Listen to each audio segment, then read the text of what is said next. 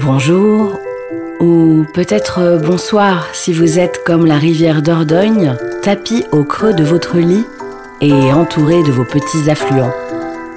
Ça tombe bien, elle a encore beaucoup d'histoires à vous confier. Il ne vous reste plus qu'à vous laisser filer au gré de son récit. Ouvrez bien les oreilles.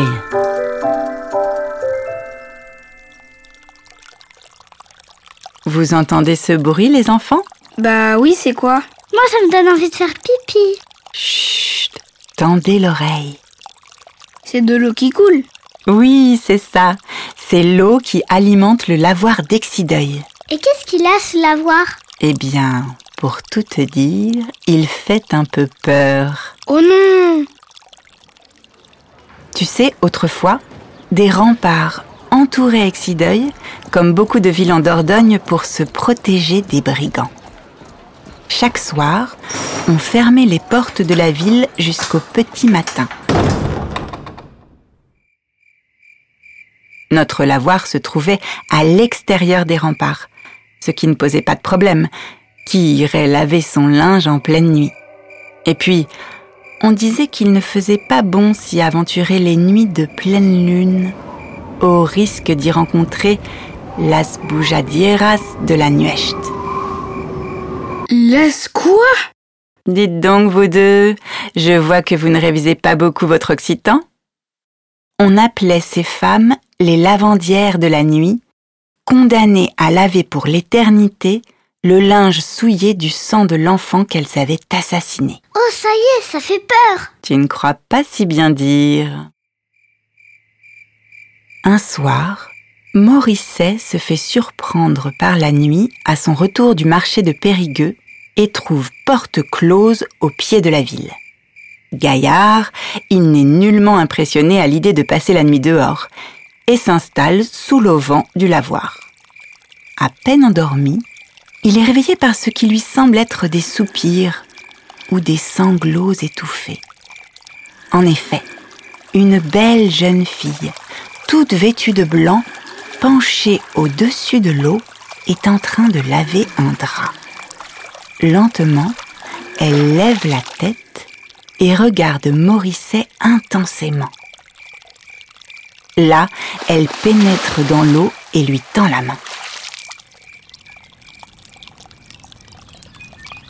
Le lendemain, on retrouva le corps de Morisset flottant dans le lavoir. Il était mort, noyé, mais son visage ne portait pas trace de souffrance. Au contraire, il semblait presque souriant. Élie, ami de longue date de Morisset, n'arrivait pas à se résoudre au mystère de sa disparition. Sa curiosité fut plus forte que sa prudence, et il décida de passer une nuit au lavoir. Il tenta bien de rester éveillé, mais le murmure du lavoir vainquit sa ténacité et il s'assoupit. Dans son sommeil, Morisset apparut et lui dit Surtout, si tu tiens à la vie, ne l'embrasse pas.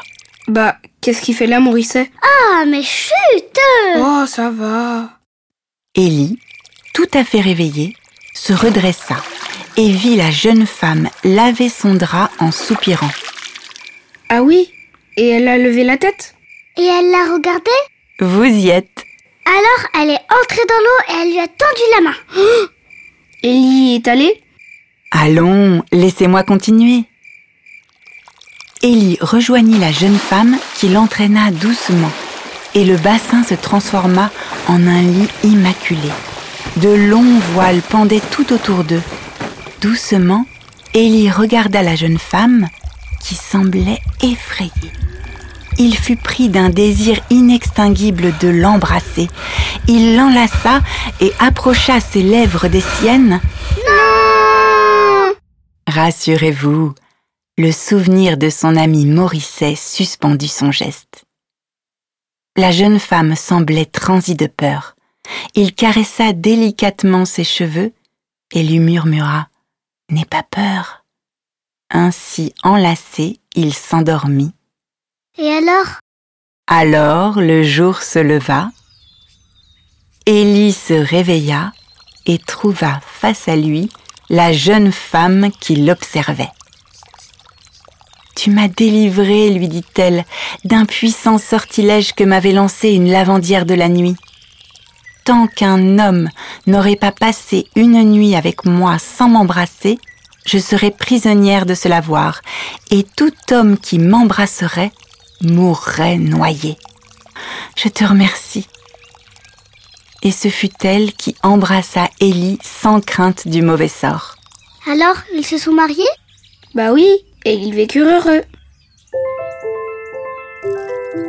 Si vous vous rendez à Exideuil, le lavoir existe toujours.